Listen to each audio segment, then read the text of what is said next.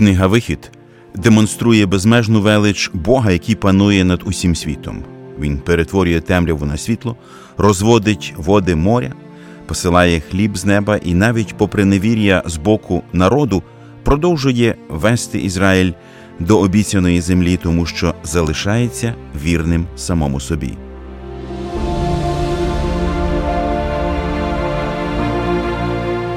Ви слухаєте подкаст Вивчаємо Біблію разом.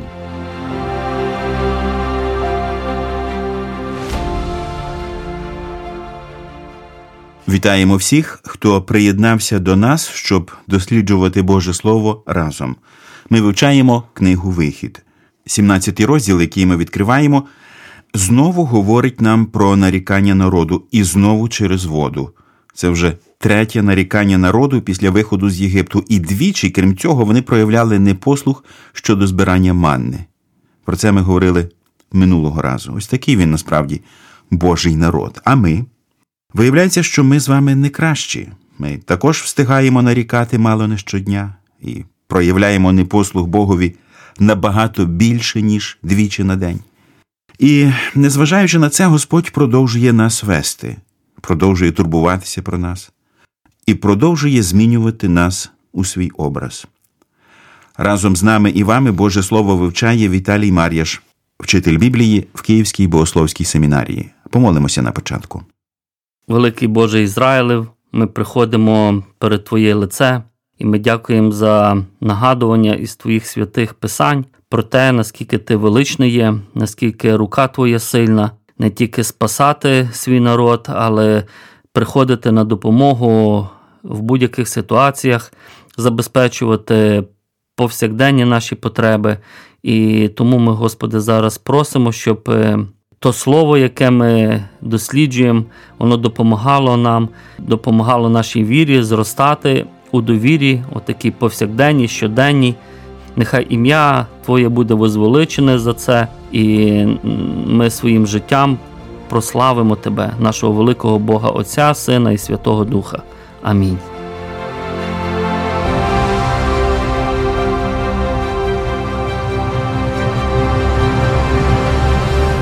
Тепер ми заглибимося у вивчення 17-го розділу і насамперед зробимо невеличкий огляд того, про що тут йдеться.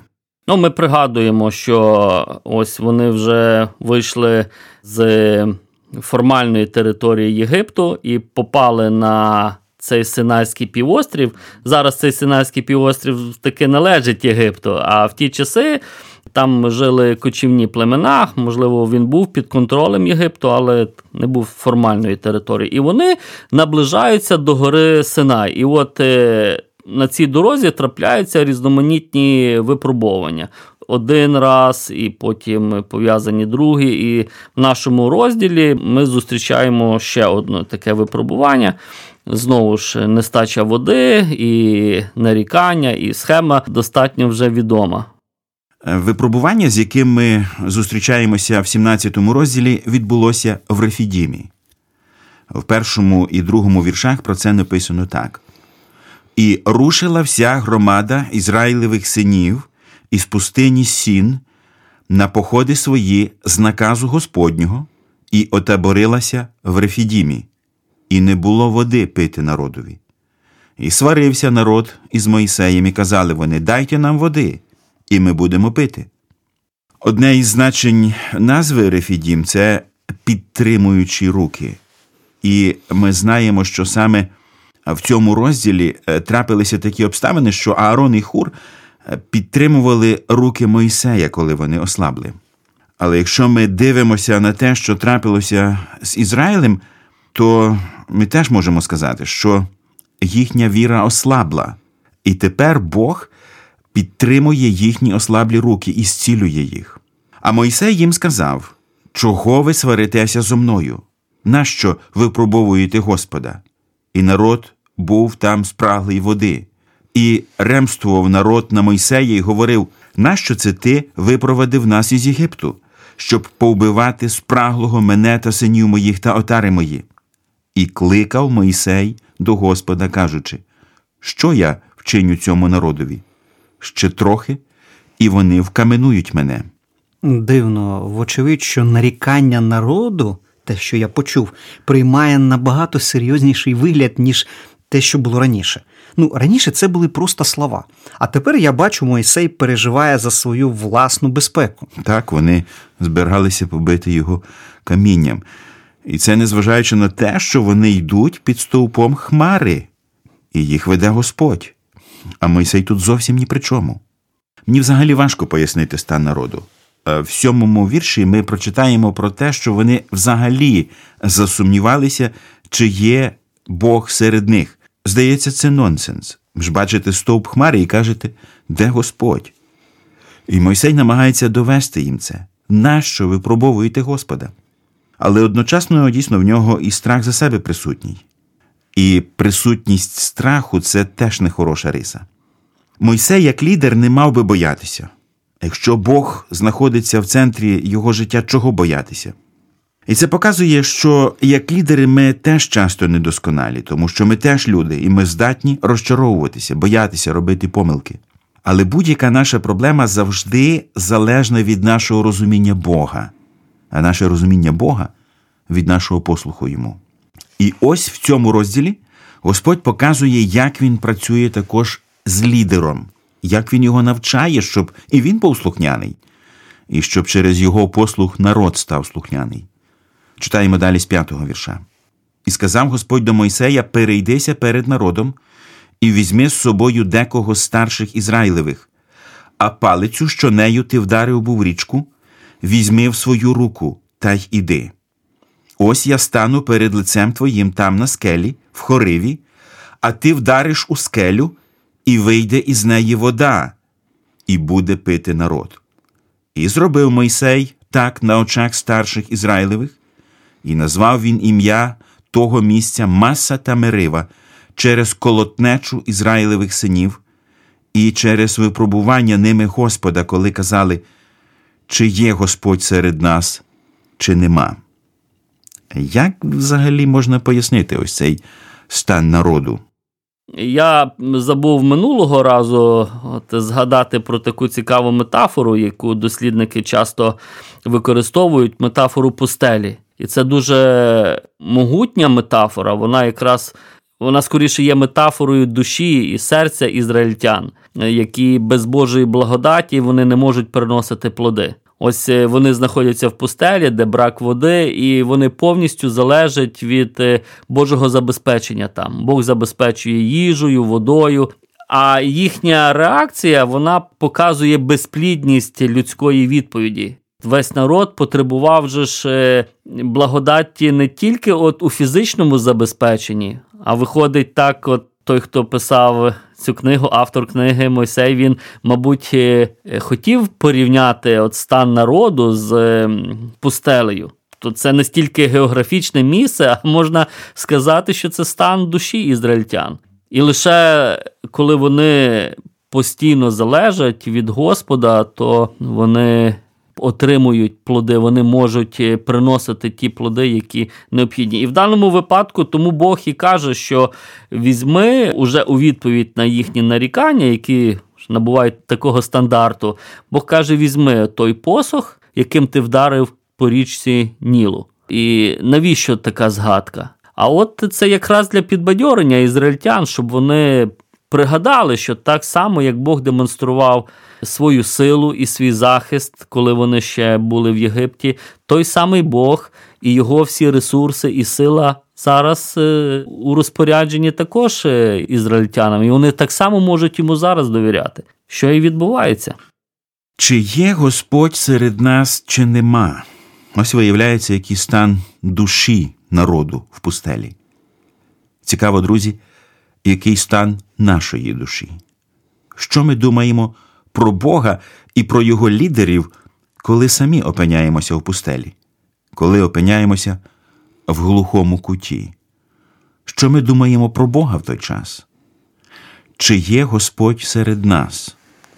Як часто ми розчаровуємося в Бозі, як часто ображаємося на нього, як часто висловлюємо свою образу на Бога не безпосередньо, а так би мовити, опосередковано, звинувачуючи його лідерів.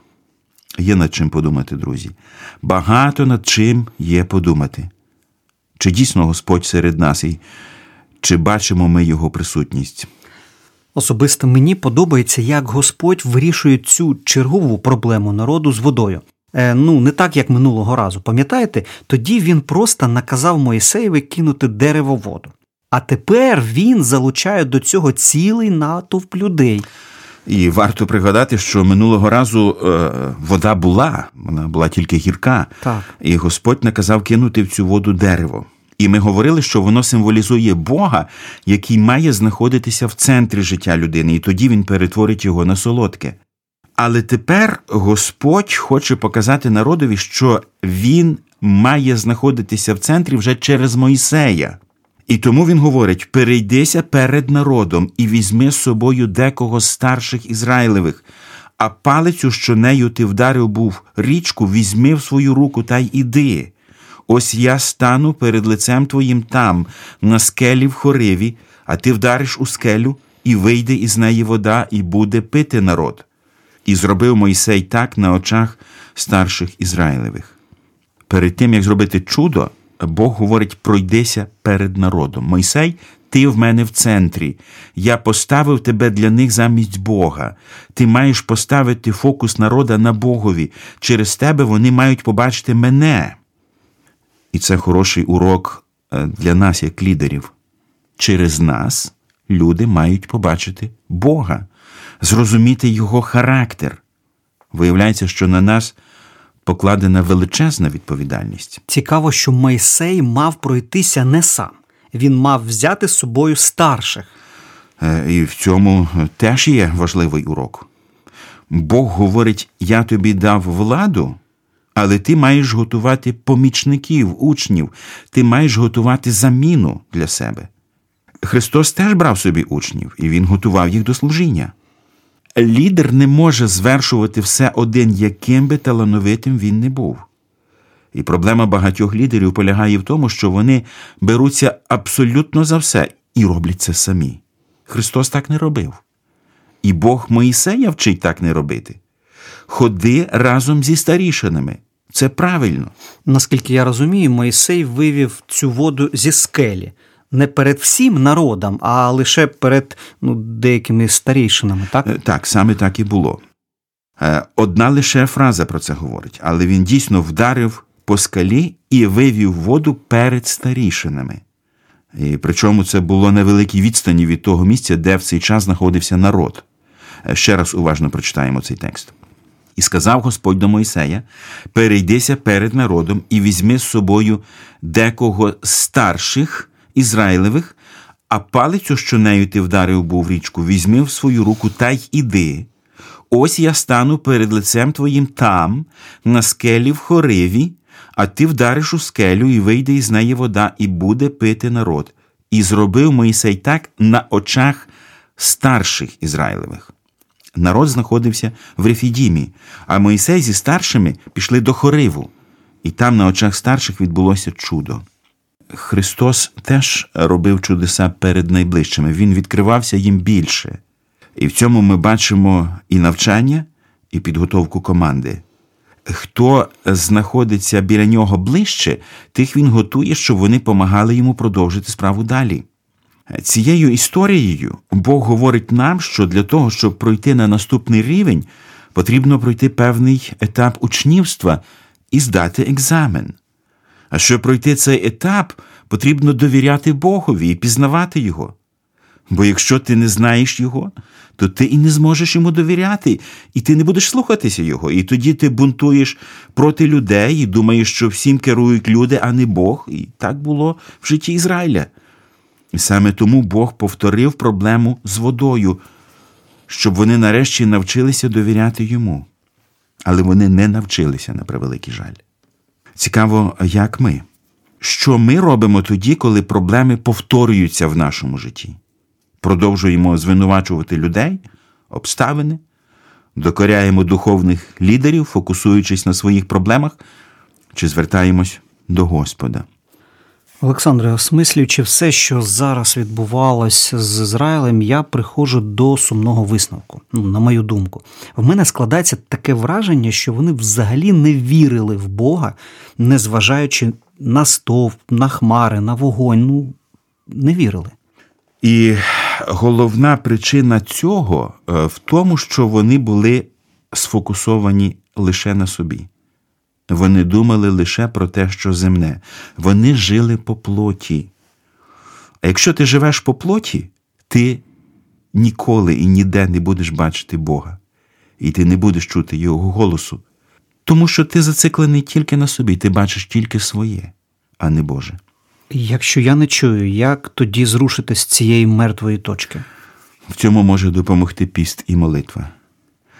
Піст і молитва це те, коли ми говоримо плоті ні, а духу так, коли ми шукаємо Бога і Його волі, а не свого.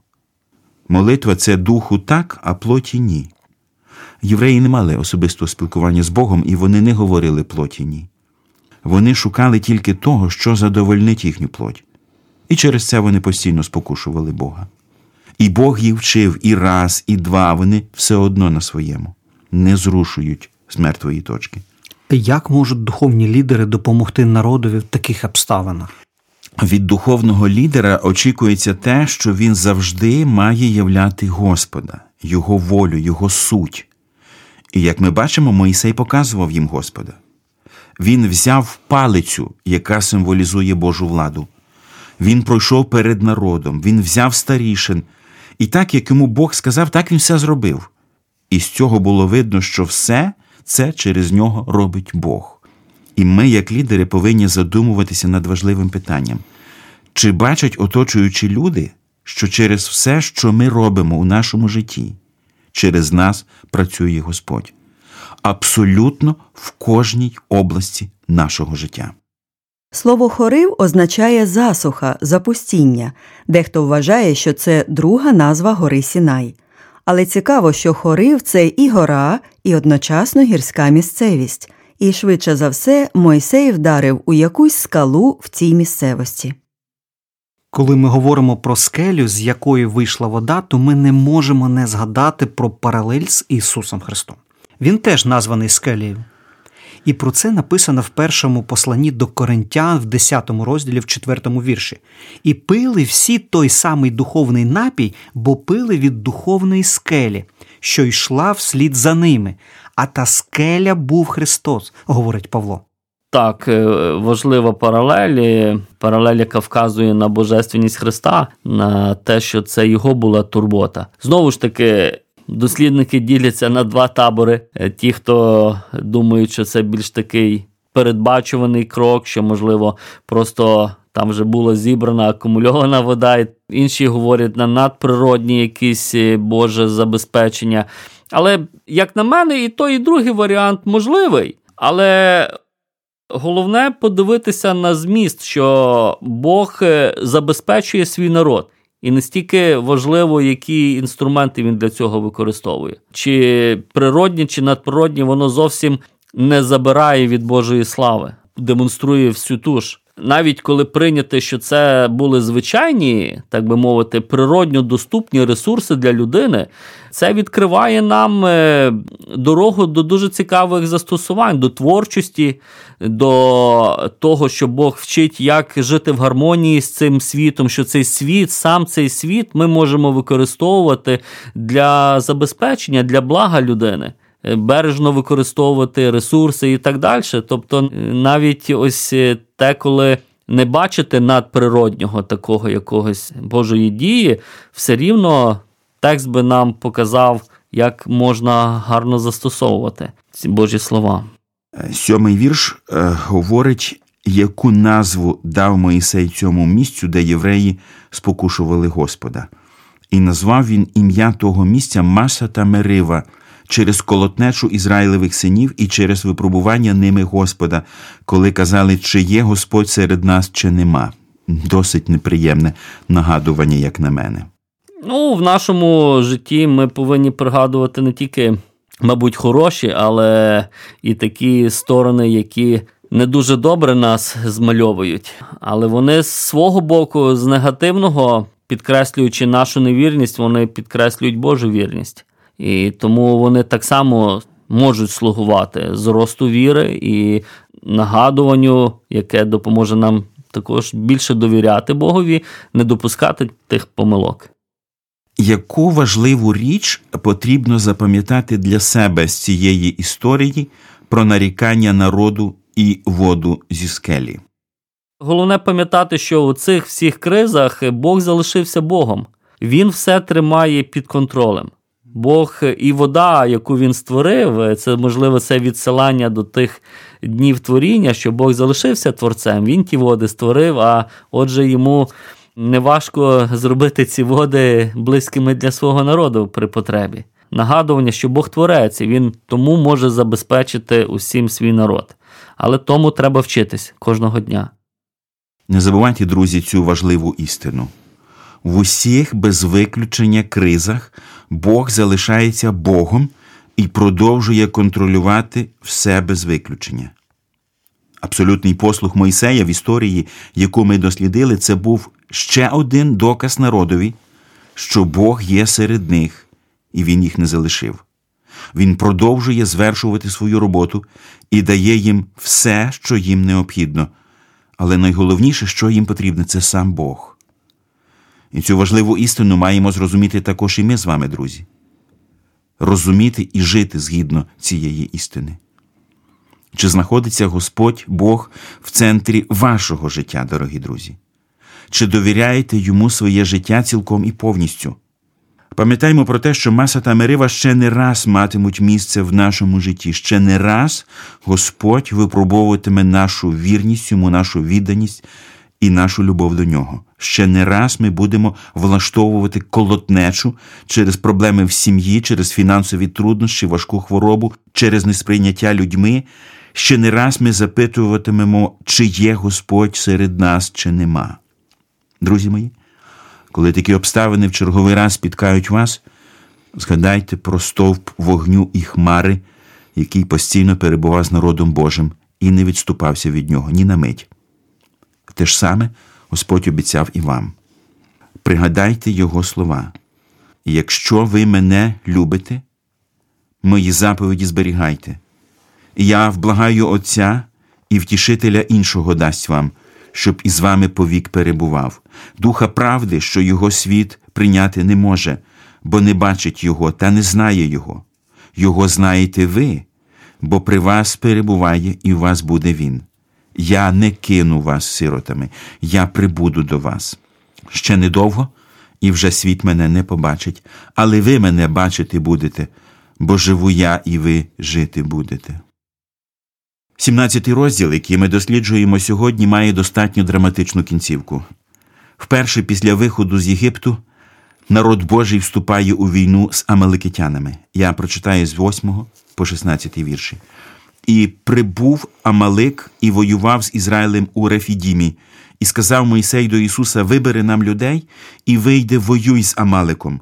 Узавтра я стану на верхів'ї гори, а Божа палиця буде в моїй руці. І зробив Ісус, як сказав йому Мойсей, щоб воювати з Амаликом. А Мойсей, Аарон та Хур вийшли на верхів'я гори. І сталося, коли Мойсей підіймав свої руки, то перемагав Ізраїль, а коли руки його опускались, то перемагав Амалик, а руки Мойсеєві стали тяжкі. І взяли вони каменя і поклали під ним, і сів він на ньому, а Аарон та Хур підтримували руки йому, один із цього боку, а один із того, і були його руки сталі аж до заходу сонця. І переміг Ісус Амалика, і народ його вістрям меча.